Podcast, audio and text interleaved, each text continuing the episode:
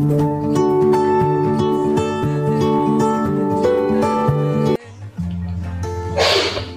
kita type eh, type ke podcast saya. Assalamualaikum warahmatullahi wabarakatuh.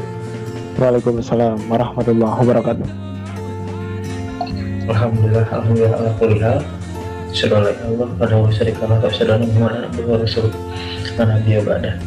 Langsung saja sekarang eh, kita sudah bertemu dengan pemateri kita di, di Ustaz kita semua Ustaz Duna, Insya Allah. Ustaz Dika. Jadi beliau itu sekarang sedang sibuk apa Ustaz? Antum terus?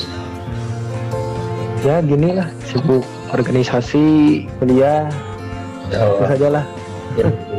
Beliau ini juga salah satu ya sering ya sering diceritakan juga sama PKM Masjid Al Hidayah ya usia abang sering ngisi segala tuh ya. Alhamdulillah. ya, alhamdulillah. Lah. Nah, eh, sekarang saya mau bahas tentang apa Us? Tentang beragama yang dewasa ya. Nah ini agak menarik juga nih. Nah, eh, sebenarnya saya ngangkat apa sih saya tuh kemarin ngechat antum tuh topik yang kayak gitu gara-gara ya ada lah yang tahu lah yang mungkin yang mengatasnamakan Islam Nusantara atau apa pun itulah. You know ya yang kayak itulah ya. Dakwah di gereja. Aduh pakai ya gitulah. Mulai menyerupakan saling dengan tasbih Quran dengan kitab gitu. Nah ya langsung aja lah eh, antum saya cuma mantik doang ya. Tapi sekarang antum aja yang Ya Bismillahirrahmanirrahim. Assalamualaikum warahmatullahi wabarakatuh. Waalaikumsalam. Eh, terima kasih kesempatannya Pak Ustadz Kemal. Ya Alhamdulillah kita bisa bertemu di ruang virtual ini Pak Ustadz. Iya. Alhamdulillah. Qadarullah. Gimana sebelumnya Alhamdulillah semoga mendapatkan ridho Allah Semoga diberikan kemudahan segalanya Amin ya Allah ya Rabbal Alamin Baik Ustaz, langsung saja mengefisienkan waktu sebelum jauh membahas mengenai bagaimana sih beragama yang dewasa itu gitu kan. Bagaimana sih eh, agama itu yang seharusnya dijalankan dengan baik.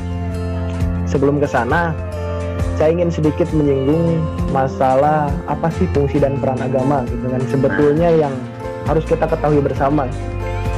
Sebetulnya saya ambil dari sejarah Sirah Nabawiyah dulu ketika hanya masyarakat jahiliyah itu yang katakanlah masyarakatnya masih morat marit gitu kan terhadap budaya yang dinilai kurang baik kemudian perilaku perilakunya yang nggak sesuai dengan norma maka di sana timbullah Islam sebagai agama Allah Subhanahu Wa Taala yang istilahnya ini merevolusi segenap akhlak segenap perilaku dan kebudayaan Nah, bisa kita garis bawahi bahwasanya fungsi dan kedudukan agama ini sebagai apa? Ya sebagai pengendali sosial. Di mana Islam ini kan nggak ngapanyetkan dulu masalah ajaran kan awalnya ini masalah akhlak dulu di mana-mana gitu kan, masalah kebudayaan dulu yang disentuh gitu kan.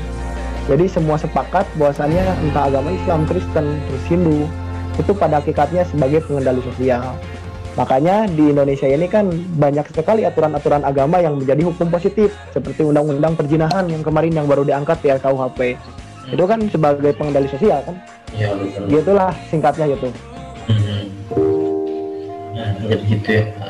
Jadi sebenarnya pengendali sebenarnya agama tuh udah udah udah bener adanya gitu kan. Ya pengendali sosial gitu terutama tatanan masyarakat ya kalau nggak ada agama hilanglah rohnya gitu kan. Gitu. Ya di Al-Quran juga kan sudah ada gitu kan.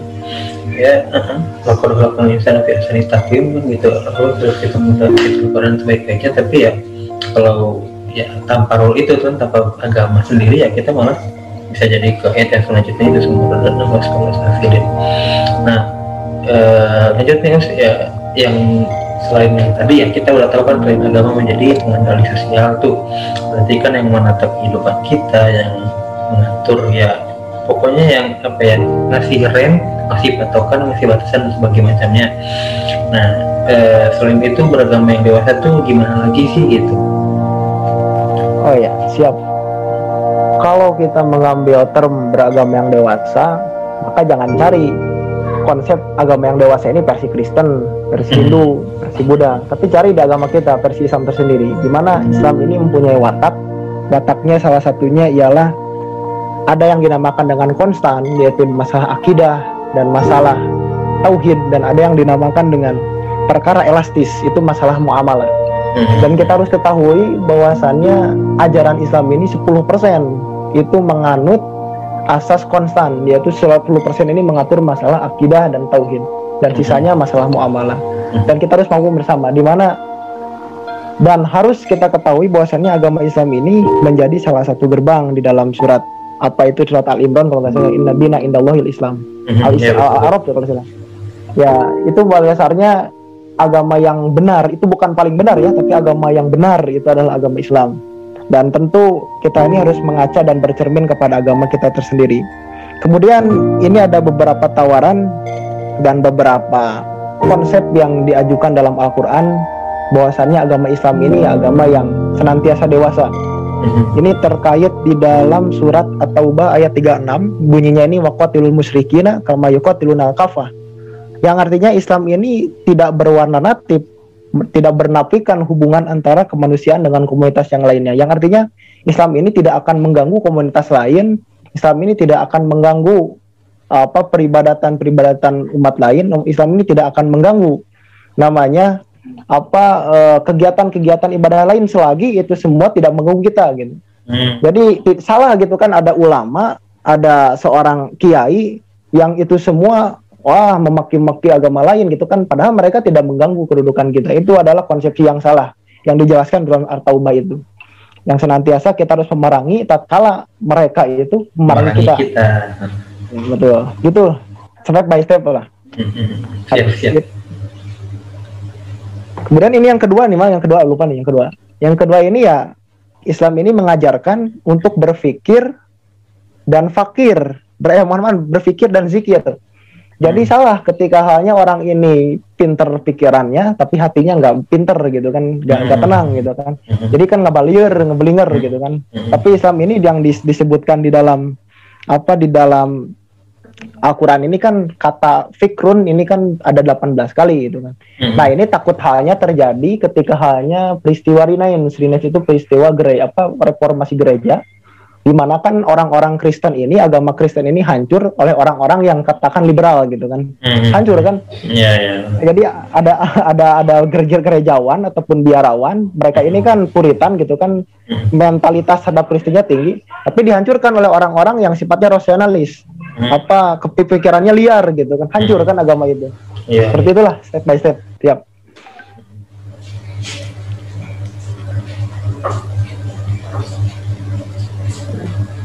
Nah, uh, apa sih?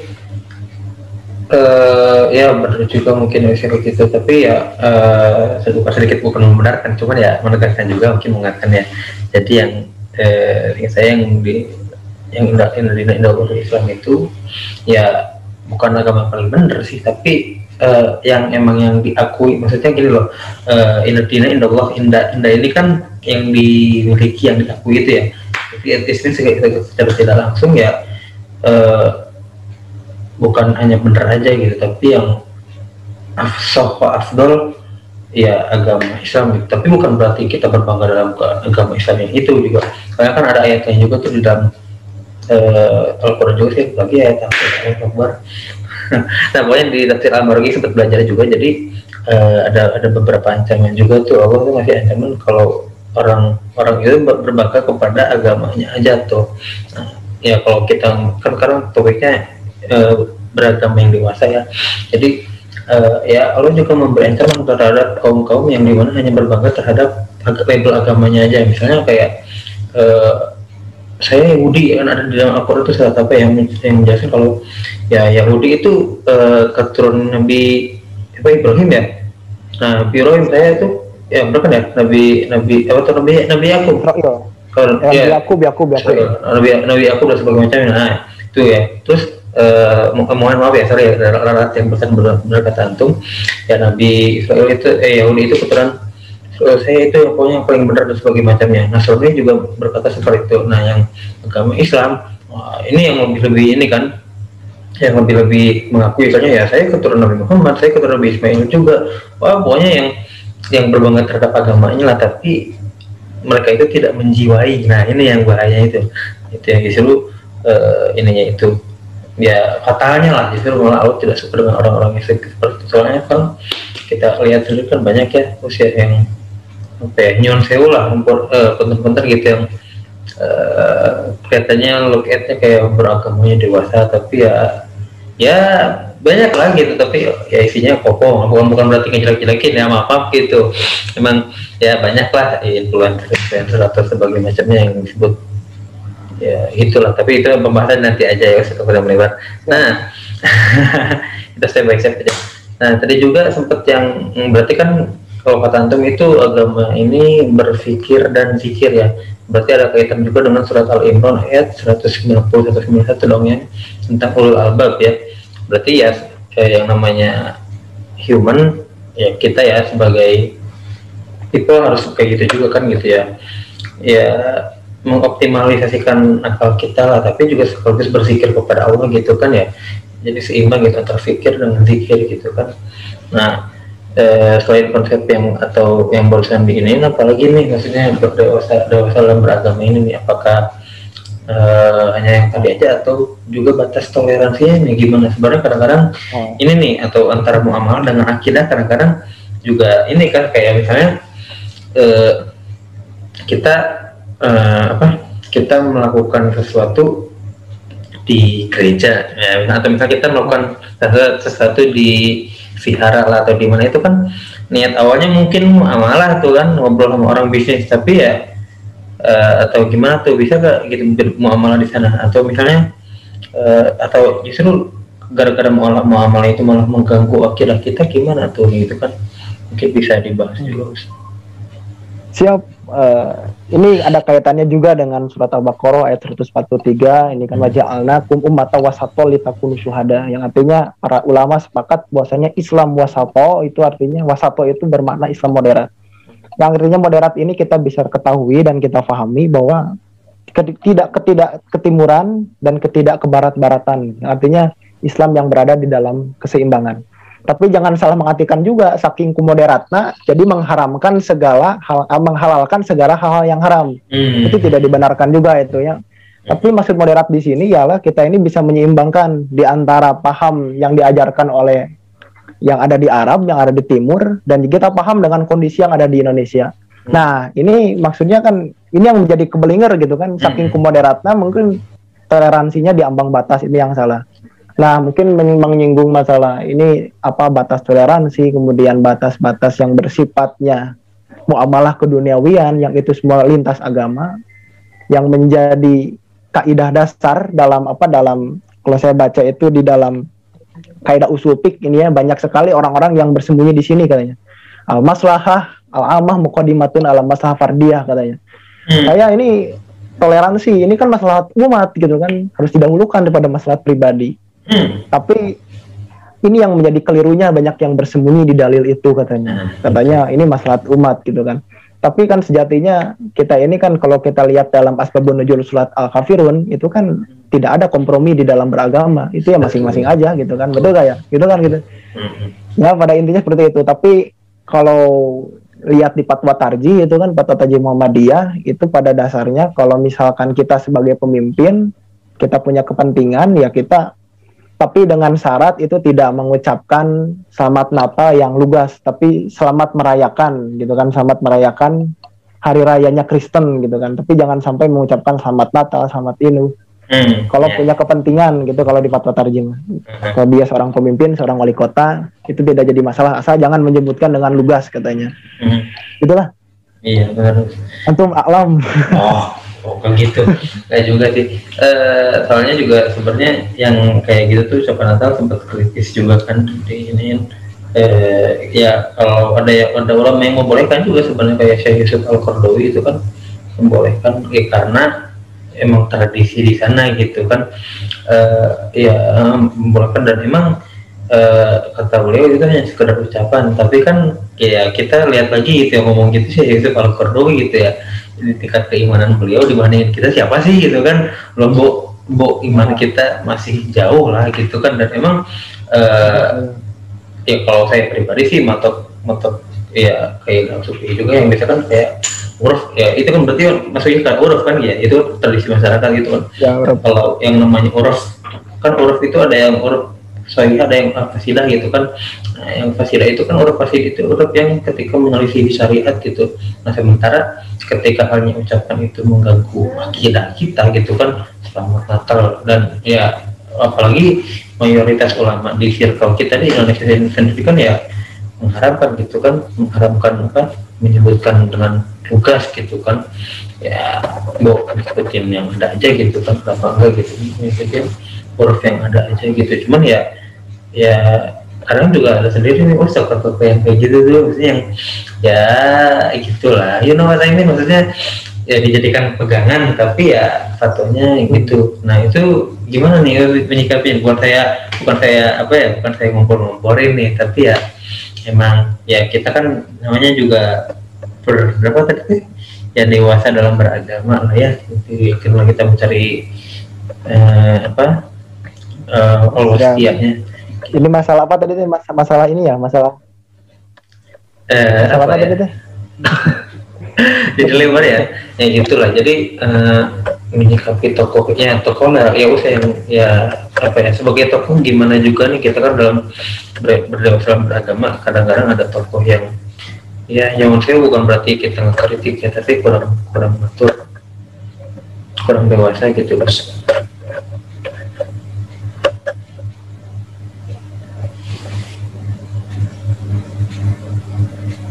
dulu klik nih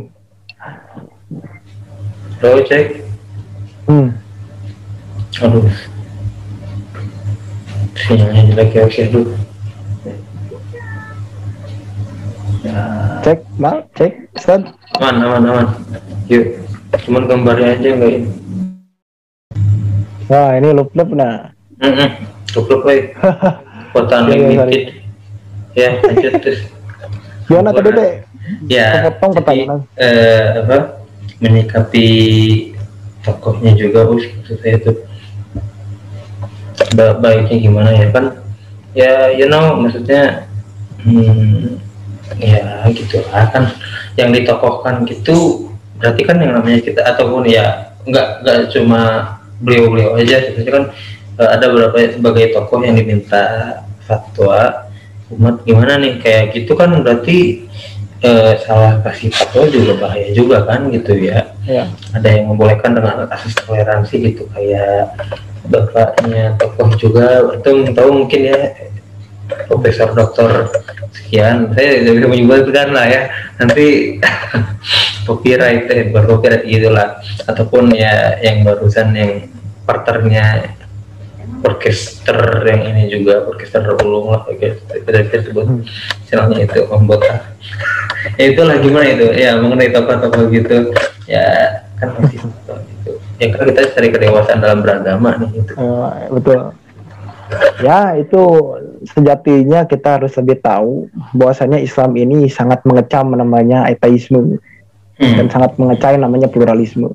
Hmm. jadi Islam ini mengecam namanya orang yang tidak beragama dan orang ini mengecam namanya kebebasan beragama. Tapi pluralisme gitu kan, kebebasan gitu kan. Keberagaman, mohon maaf keberagaman bukan kebebasan.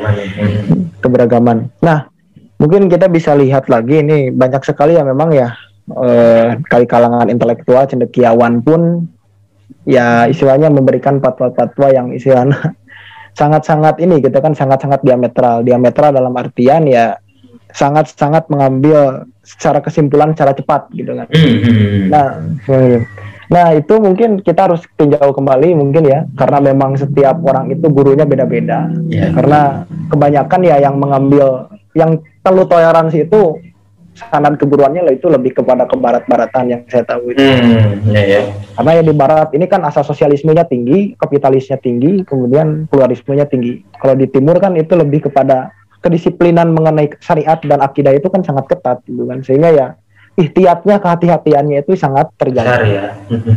Berarti emang emang apa ya kalau kita ini beda beda berarti biah ya jatuhnya ke biah ya. Maksudnya biahnya juga mempengaruhi ya.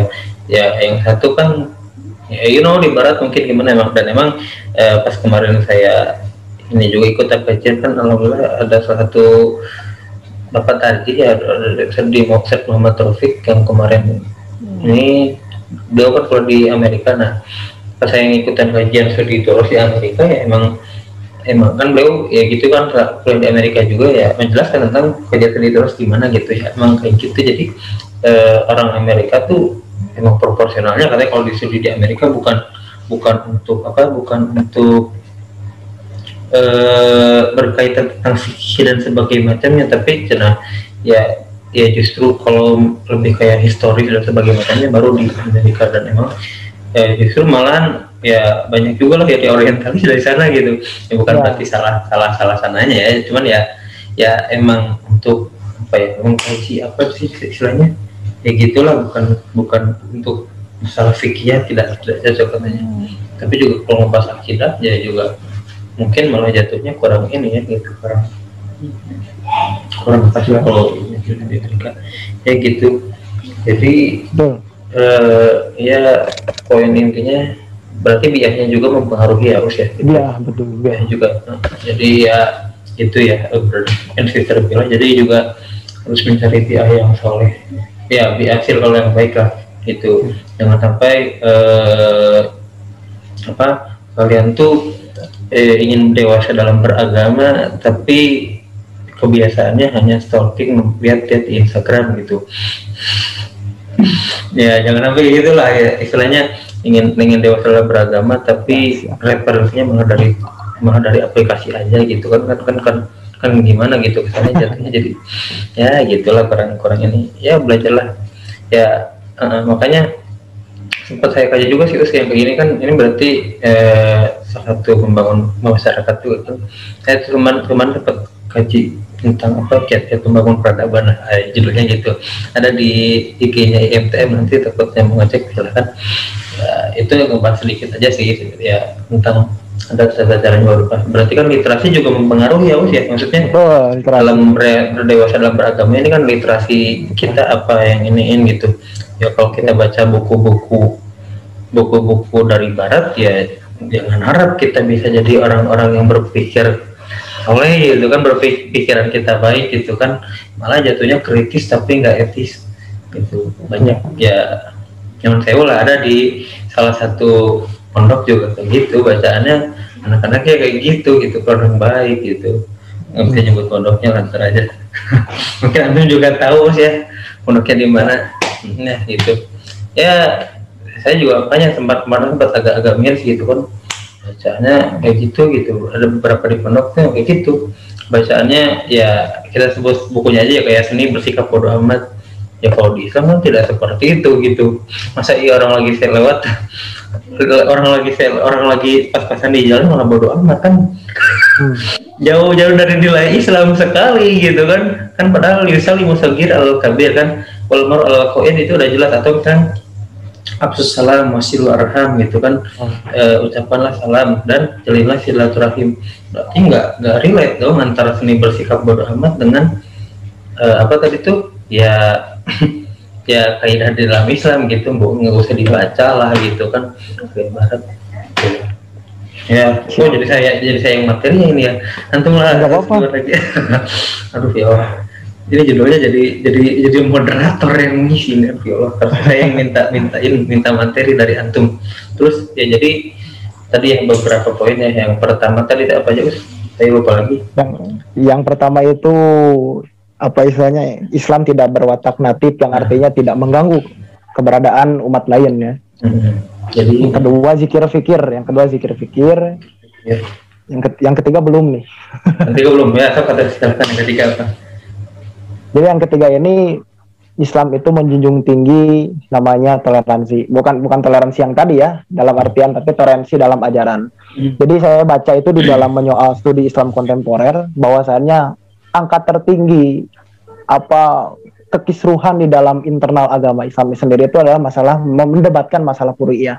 Hmm, masalah yes, cabang. Betul, betul, betul. Nah, ini salah satunya yang sangat unik apa ketegangan yang ada di Iran antara Sunni dan Syiah yang sekarang disebut dengan ISIS gitu kan yang munculnya itu belum belum sempat beres gitu kan belum sempat mencair kemudian juga yang di Gaza itu kan Hamas itu namanya hmm. belum sempat beres kemudian di Indonesia antara Ahmadiyah dan juga kalangan-kalangan Sunni belum beres kemudian dan lain sebagainya lah yang aslinya Syiah dan kemudian juga dengan kelompok Sunni itu belum juga beres. Yang pada akhirnya itu adalah masalah yang sifat ya. Kemudian ketegangan secara apa ya secara diam-diam secara dingin antara Muhammadiyah dan NU pun saya kira belum beres juga. Hmm, betul betul betul. ya lah seperti itu. Ya artinya Islam ini sangat menjunjung tinggi namanya apa ya toleransi dalam berajaran. Artinya kita tahu mungkin ya kalau dalam mazhab itu kan ada mazhab Ali Ro'i yang ada dikembangkan oleh Abu Hanifah di daerah Kufah, hmm. kemudian Ahlu Hadis dikembangkan oleh Imam Malik dan kita harus tahu gitu kan mengenai studi perbandingan yang artinya perbandingan di dalam bukan membanding-bandingkan bentur-bentur kan tapi artinya kita harus tahu antara komparasi ajaran-ajaran yang berkembang. Itulah salah satu solusi alternatifnya. Hmm, betul betul betul. So ya toleransi dalam agama Islam sendiri ya ini ya. Ini lebih lebih eh, eksklusif. Ya soalnya banyak juga ya dari kita yang hmm, ya mendebatkan masalah hal tersebut lah gitu. Kayak misalnya uh, subuh diundurin waktu 8 menit. Lah udah, hmm. udah minum pas masih minum katanya padahal ya ya kalau dikaji lagi kan Muhammadiyah juga itu tuh udah hasil ikhtiar gitu kan. Ya, hasil 8 menit tuh udah hasil ini banget 18 derajat tuh yang tadinya kan uh, ya kalau pada biasanya itu 20 derajat ya. Nanti lah dijelasin terlalu panjang tuh kalau kita Wah, siap. itu masalah ilmu falak gitu kan ya jadi 18 derajat itu hasil ikhtiar dari yang sebelumnya bisa nyampe wah bisa nyampe ada yang ada ada ada ada ulama yang ngomong malah nyampe 13 derajat 14 derajat hmm.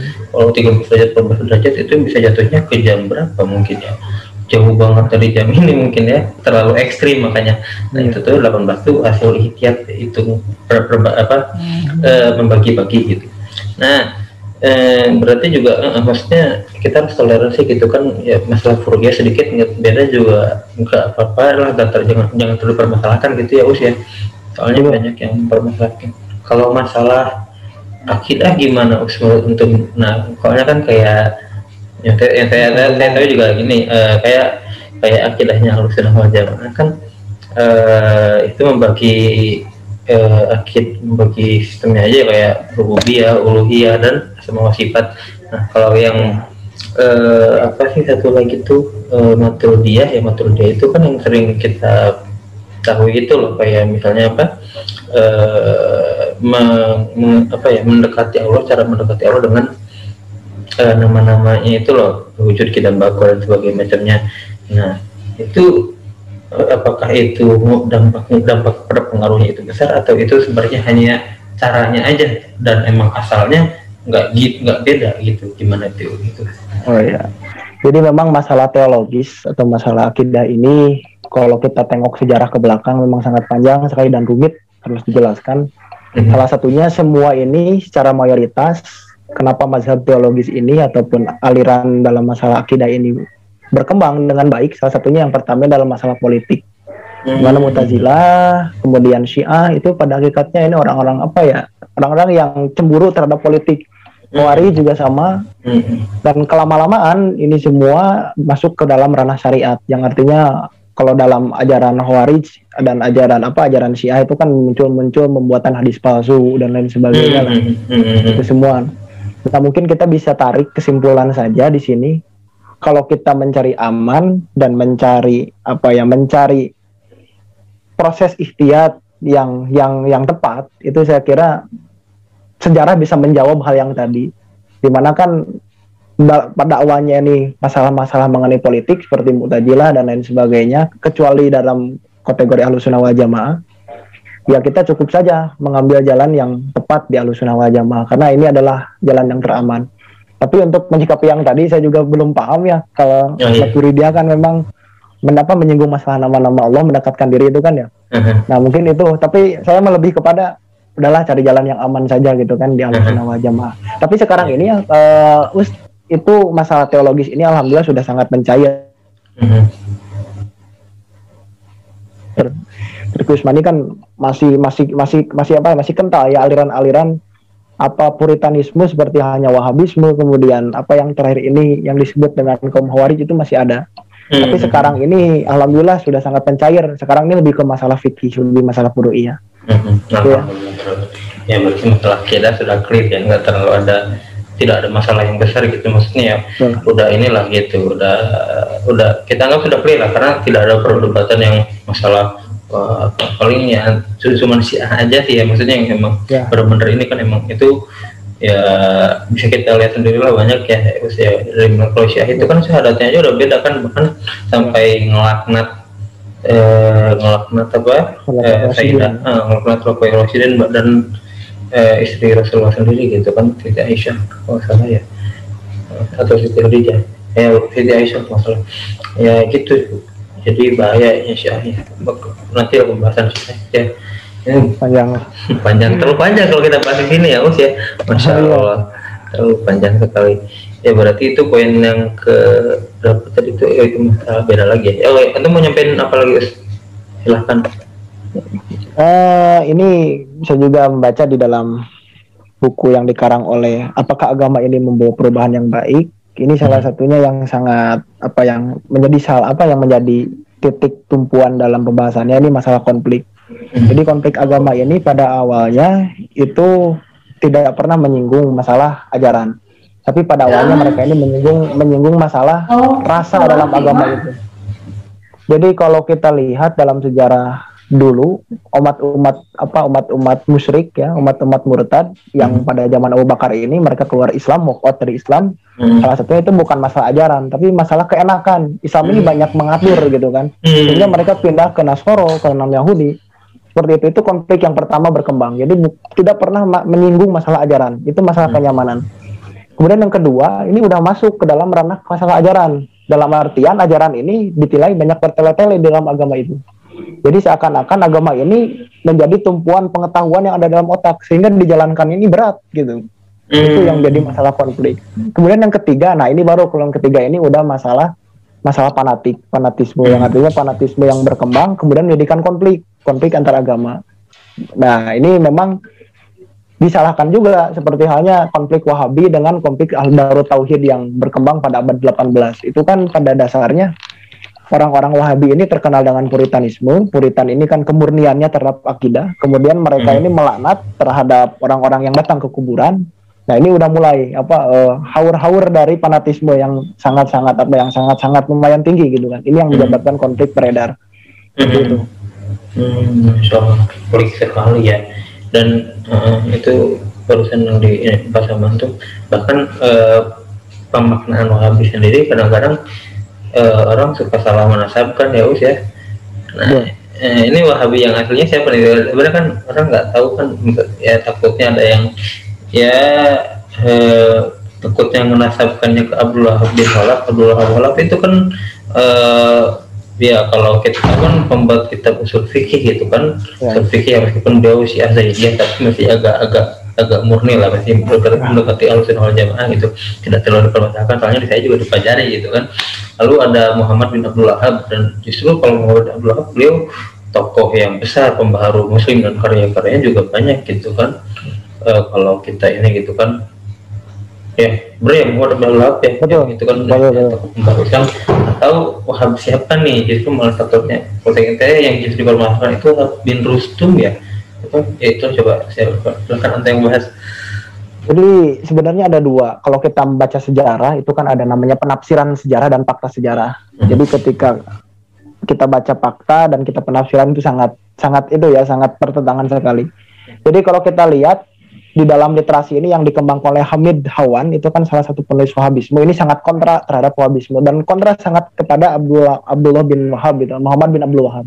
Hmm. Muhammad bin Abdul Wahab ini sebetulnya ia sanadnya kepada Imam Hambal, Imam Ahmad, mohon maaf, Imam Ahmad itu sanadnya ke sana karena dipeloporinya oleh Ibnu Taimiyah.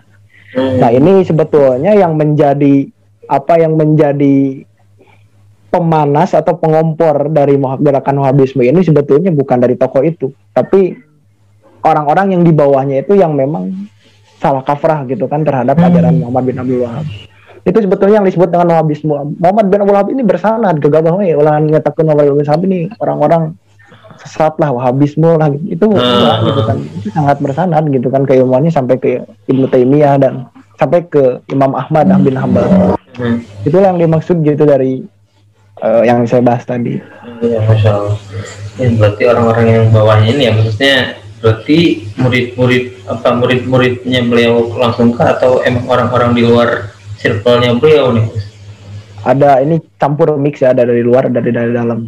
Nah itu kan yang menjadi apa yang menjadi penyebab perang motif perang dengan alangan apa? Kalangan sama Turki Utsmani kalau nggak salah ingat perangnya tahun 18 ya karena memang di sana nggak nggak itu nggak dibenarkan gitu kan. Dibenarkan dalam artian gerakan dakwahnya ini ya sangat ini ya sangat ekstrim gitu kan ekstrim sekali. Bahkan kafaroba ada hubakdo gitu kan mengkafirkan sebagian dari mereka gitu kan. itu seperti itu. Karena Om Muhammad bin Wahab itu kan sudah ini sudah sudah tidak ada waktu peristiwa perang itu. Ya gitu ya. Ya memang sangat sulit gitu untuk menafsir yeah. menyimpulkan ini. Hmm. iya iya. Sangat sangat sangat krusial sangat Insya Allah berarti berat sebenarnya ya kalau kita ini berdewasa dalam beragama tantangan cukup besar juga ya Us ya dari mulai ya tadi lah ya. kita. Ya, jadi jadi jatuhnya jadi sebenarnya bukan bukan hanya bersikap ini malah sejarah ya Astagfirullah mulai jauh sekali ini. Aduh tuh ya eh, mungkin ada lagi yang mau untuk sampaikan tentang ya apa berdewasa dalam beragama Ya, jadi kita harus ketahui bahwasannya Islam yang moderat itu ya Islam yang katakanlah Islam yang sesuai dengan kondisi di lingkungan kita.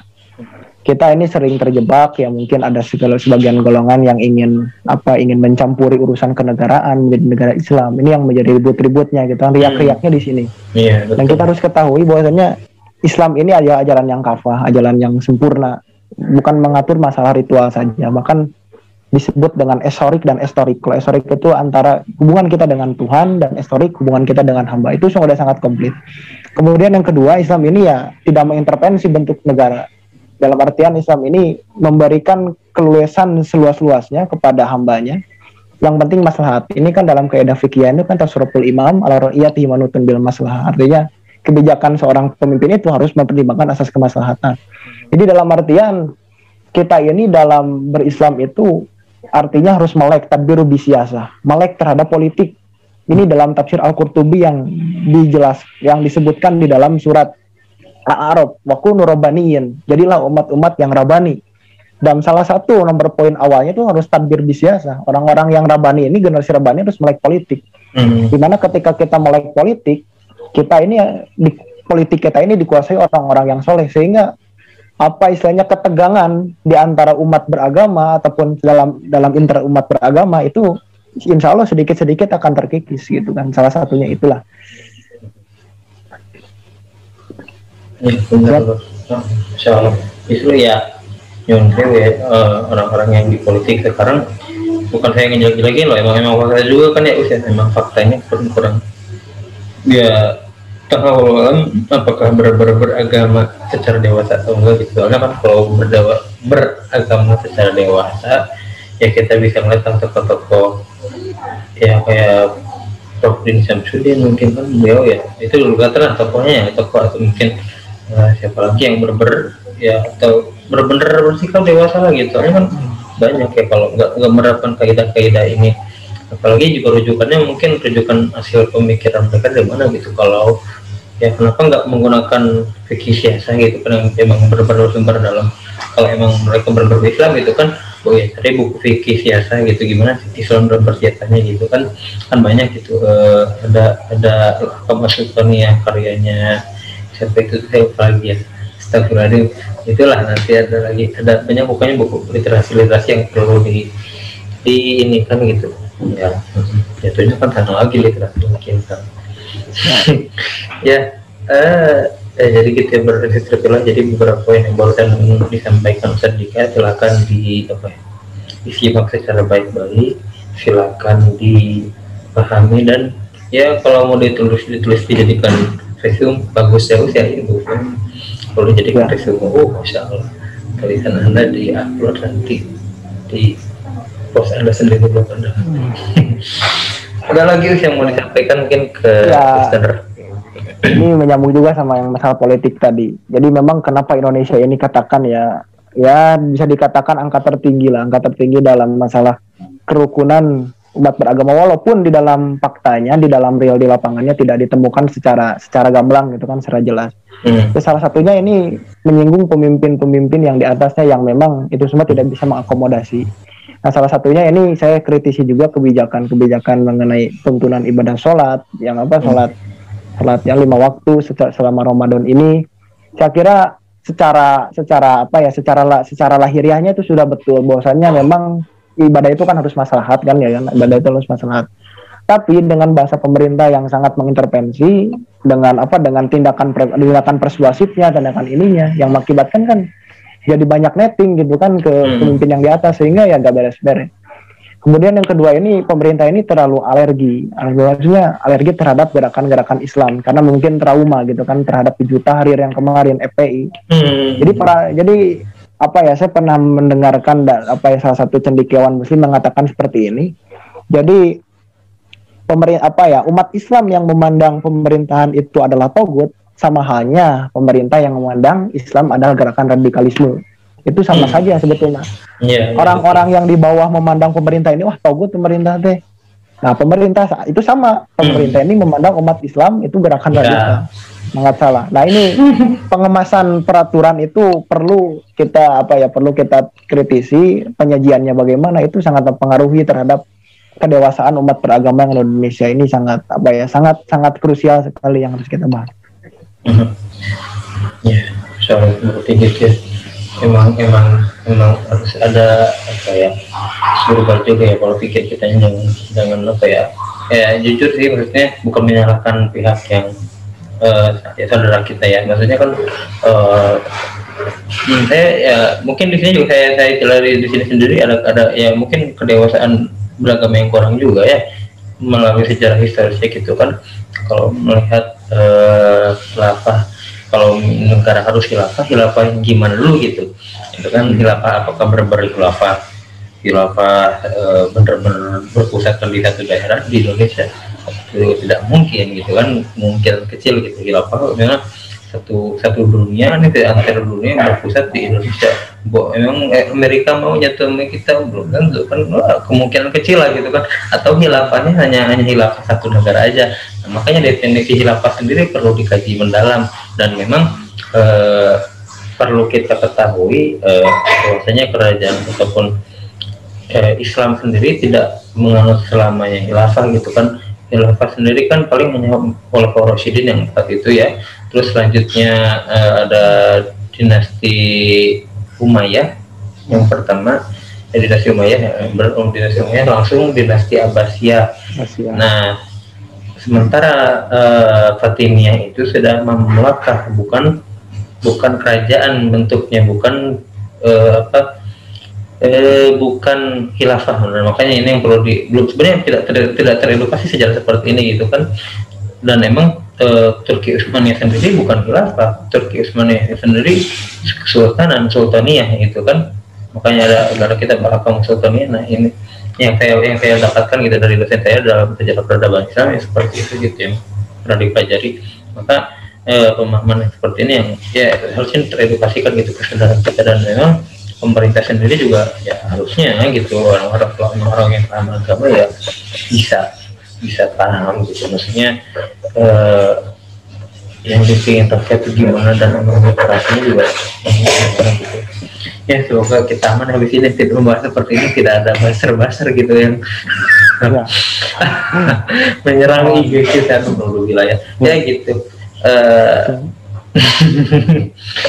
uh, ada lagi yang mau disampaikan atau mungkin ya mungkin ini terakhir ya terakhir. Bahwasanya yang pertama ini kan dewasa beragama ini yang pertama itu apa e, menjadikan kita itu harus senantiasa tidak natif dalam artian tidak mengganggu keberadaan hmm. umat lain hmm. kita ya kita kita saja. Tapi Islam kan sudah memberikan rambu-rambu Islam adalah agama yang benar. Hmm. kemudian kita ini apa yang ada dalam artian fikir dan zikir. Kita harus seimbang di antara fikir dan zikir. Di antara kita berpikir didasari dengan keimanan gitu kan. Ikro bismillahirrahmanirrahim ladzi khalaq gitu kan. Bacalah dengan menyebutkan nama Tuhanmu. Kemudian yang ketiga itu kan tadi menyinggung masalah ru'iyah masalah cabang. Maksudnya kita ini banyak kisruh di masalah cabang. Ini khusus umat Islam umat Kristen pun demikian sama gitu kan. Yeah. Tapi umat umat Kristen itu sekarang apa istilahnya lebih kepada hal yang hal yang teologis Ini masalah mengenai Trinitas. Itu kan Protestan hmm. mengelak Trinitas gitu kan. Yeah. Itu kemudian yang keempat ini, yang pertama harus tadbir biasa melek akan politik. Jadi politik ini salah satu jalan yang bisa merukunkan seluruh umat beragama ataupun dalam satu umat beragama itu bisa merukunkan. Kemudian yang terakhir, nah ini yang harus penting kita bahas ini mengenai dan menyoal mengenai apa ya, mengenai pembelajaran keagamaan Islam yang sangat yang harus secara kafah gitu kan, hmm. secara kafah, secara menyeluruh. Dalam artian kita gini ya, sekarang sering kita ketemukan di masyarakat ini masalah kecil gitu kan, ini masalah kurma gitu kan yang sangat saya ketahui. Man apa ya man yuftiru man, man yuftiru soim ya man siapa yang membuka puasa tim di tamroh kan itu kan hmm. katanya kalau makan kurma itu kan sunnah katanya itu ini yang se sekarang menjadi pembahasan yang menurut saya sangat banyak hmm. ada juga yang berpendapat itu bukan itu masuk ke dalam konsepsi kebudayaan Rasul pada zaman dulu kan nggak ada nggak ada nggak ada melon kalau dulu nggak ada ini nggak ada itu sehingga hmm. yang dinyata, dinyatakan gak makan kurma itu inkaru sunnah orang-orang yang yang tidak mengikuti sunnah gitu kan. Padahal kalau yang saya pelajari bahwasannya namanya sunnah itu kan terbagi dalam tiga pandangan. Yang pertama kan dari pandangan ahli hadis, pandangan orang usul fikih, pandangan orang fikih. Hmm. Memang kalau dalam dalam hadis itu bisa dibenarkan pandangan hmm. ahli hadis bahwasannya memakan kurma ketika berbuka puasa itu sunnah. Hmm. Tapi kalau usul fikih ditanyakannya ini Rasul berbicara ini sebagai konsepsinya sebagai apa gitu kan? Hmm. Ini kan sebagai orang Arab gitu kan konsepsinya. Kemudian orang-orang fikih ya udah membahas mengenai pahala. Nah ini sekarang ini yang menjadi kisruh ini ya masalah ini. Wah ini cina kita makan korma ya tenunah cina. Hmm. Bahkan hmm. sampai ribut-ribut ya, gitu kan itu kan Nah, ya nah, kalau di saya itu dipelajari ilmu makna hadis ya usia. Nah jadi memaknai hadis itu kayak misalnya uh, ya uh, itu salah satunya juga. Dan emang ada kan di dalam ilmu makna hadis ini sendiri dijelasin nih apa posisi Rasul itu menjelaskan hadis seperti apa gitu kan. Apakah Rasulullah sebagai nabi atau sebagai orang biasa gitu kan. Sebenarnya pernah Rasulullah sendiri berbicara tentang eh, strategi perang tuh kan tempatnya di mana. Nah sahabat sendiri bahkan pernah membenarkan gitu wahai Rasul apakah ini dari Allah atau hasil ijtihadmu? Sahabat tuh pernah nanya pas lagi apa gitu ya apalagi? Nah uh, Rasul menjawab ini hasil ijtihad saya. Nah, maka kata sahabat waktu membenarkan siapa ya saya lupa di sejarahnya. Yang nanti saya ingat ingat, ingat dan baca lagi ya. Dan kata sahabat salah satu sahabat itu wahai Rasul uh, mohon maaf uh, tempat itu kurang bagus untuk strategi perang untuk bersembunyi waktu itu tuh. Nah, Uh, kita cari tempat lain untuk bersembunyi. Dan Rasulullah sendiri pun mengiyakan gitu. Berarti kan uh, kita harus melihat sendiri gitu. Ada ada dan emang ada imam ahli hadis sendiri yang membedakan antara uh, ya posisi Nabi sebagai apa dan sebagaimana macamnya. Dan emang hadisnya itu hadis uh, yang bersifat apa ya uh, apakah waktu itu tuh hadis yang takririah, ya atau fi'liyah gitu kan? Ya yang yang bersifatnya itu wajib dilakukan atau gimana? Atau hanya sekedar sunnah biasa gitu? Nah sementara kan uh, ada kayak misalnya uh, sunnah sunnahnya kan sunnah sendiri kan tingkatannya macam-macam ya. Sunnah yang emang harus kita sunnah maaf ada ada sunnah yang ya mungkin itu hanya sekedar ini rasul aja gitu. Gak perlu dilakukan kayak misalnya kayak memakai apa sih yang selik apa sih selak mata ya usia yang itu ya, ya. ya itu kan hmm, ya kalau nggak nyampe atau mungkin celana ini lah celana isbal sebagai macamnya dan itu kan itu ramai juga gitu di, di, sempat dijelasin sama dosen saya yang ahli hadis itu. Uh, ya dijelasin tentang isbal berapa kali di munas tarjih gitu kan. Ya ya makanya lah yang seperti ini ya tidak natur ya orang-orang. Makanya uh, kayak atau kayak misalnya tentang kayak banyak tentang tentang pemaknaan gambar. Gambar itu kan nggak boleh dalam hadis itu. Nah itu uh, sebenarnya kan gambar tidak boleh menggambar sendiri kan sejarahnya ada gitu kan terlalu panjang kalau dijelasin di sini nanti lah kita jelasin lagi ya, kalau ya atau misalnya kayak ada hari tentang orang yang menggugurkan kandungan itu eh, apa finar gitu orang yang menggugurkan kandungan dan eh, yang anak yang bayinya itu masuk ke dalam neraka. Nah, masa bayi orang bayi itu cara logik logika sendiri bayi nggak salah masuk ke neraka gitu kan nggak logika kan? Makanya pemakanan hadis ini yang kalau pemakanan hadisnya hadisnya secara rigid atau kaku ya kita nggak bakal ketemu jalannya gitu nggak bakal ketemu ini. Sebenarnya kan finar di sini beda-beda leksikal gitu cara linguistiknya beda kan. Finar untuk orang yang menggugurkan yang mau bermasuk neraka tapi finar untuk orang yang apa untuk untuk si bayinya itu karena rasa sakit yang dirasakan si bayi. Itu yang saya itulah masalah yang tidak terlalu panjang itu. Nah jadi eh, itu ya berarti poin yang kelima juga kita harus apa ya berarti di sini tuh eh, dewasa dalam memaknai syariat ya dalam khusus mobil khusus hadis ya usia gitu ya. Ya. Hmm, jadi harus mempelajari ilmu-ilmunya juga jangan sampai kita sebagai umat muslim hanya memaknai hadis secara apa ya secara tekstualis lah uh, maksudnya al alur hadis itu kan.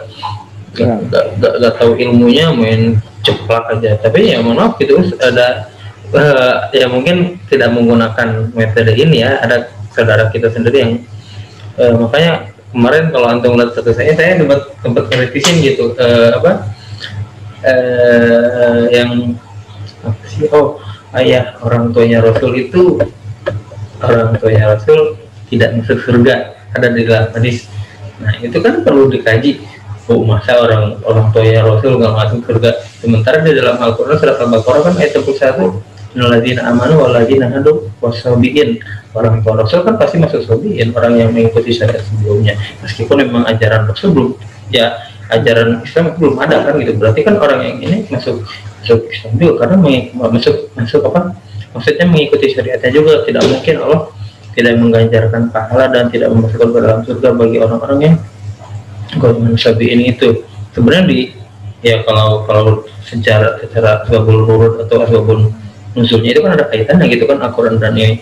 Makanya kalau kita memahami hadis secara baik ya harusnya paham gitu. Cuman banyak ya yang saya ulah ya bukan berarti saya ngejek jelekin nih bukan ngejelek jelekin guru-guru kita. Cuman ya ada yang sedang salah jeplak lah maksudnya langsung jeplak jeplak jeplak jeplak nah itu. Hmm. ya, itu ya berarti ya harus memahami hadis dengan baik gitu ya alamin eh, pembahasan kita cukup panjang juga ya usia sudah. Iya apanya wah terlalu mengakar ini sampai ke mana-mana ini.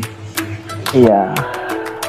Ya kalau gitulah bicara dewasa mah. Enggak jelas dewasa mah enggak enggak bisa bisa usia ya. Katakannya ya hmm, kita akhiri dengan alhamdulillah alhamdulillah Amin. Jazakumullah khair Ustaz Setika Al-Mukarram ilmunya sangat bermanfaat sekali. Eh, ya jadi kita berada di pula eh, saya tutup dengan eh, ya karena tadi ya Alhamdulillah saya tutup Assalamualaikum warahmatullahi wabarakatuh. Waalaikumsalam warahmatullahi wabarakatuh